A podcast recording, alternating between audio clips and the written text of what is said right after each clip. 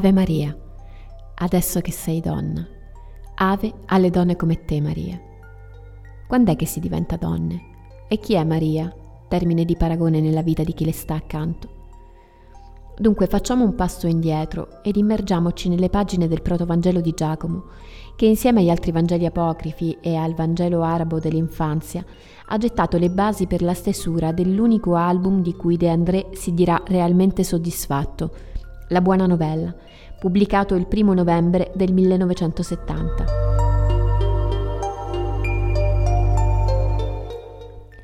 Un lavoro sull'umanizzazione di figure spesso immaginate troppo distanti da noi, per via di una sacralità irraggiungibile. Concentrandosi quindi sulla natura umana dei personaggi biblici, De André riesce a coglierne e raccoglierne tutte quelle sfumature che senza fatica si adattano alla quotidianità di ognuno di noi. Non dimentichiamo che parliamo di chi riferendosi a Gesù Cristo lo definì il più grande rivoluzionario della storia, disposto a morire per delle idee, per citare Brassin.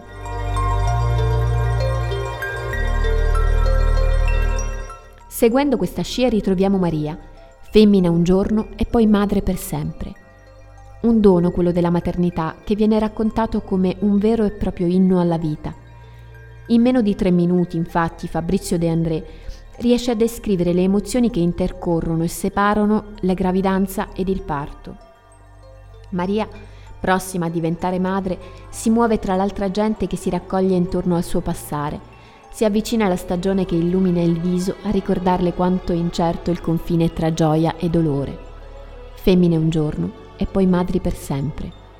Non importa chi porti in grembo, che sia povero o ricco, umile o messia.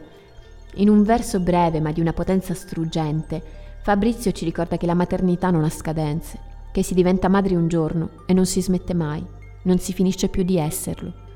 Ave Maria, adesso che sei donna. Ave alle donne come te, Maria. Importante è considerare il momento della pubblicazione dell'album, la cornice di un quadro che non tutti erano pronti ad osservare e in questo caso ad ascoltare.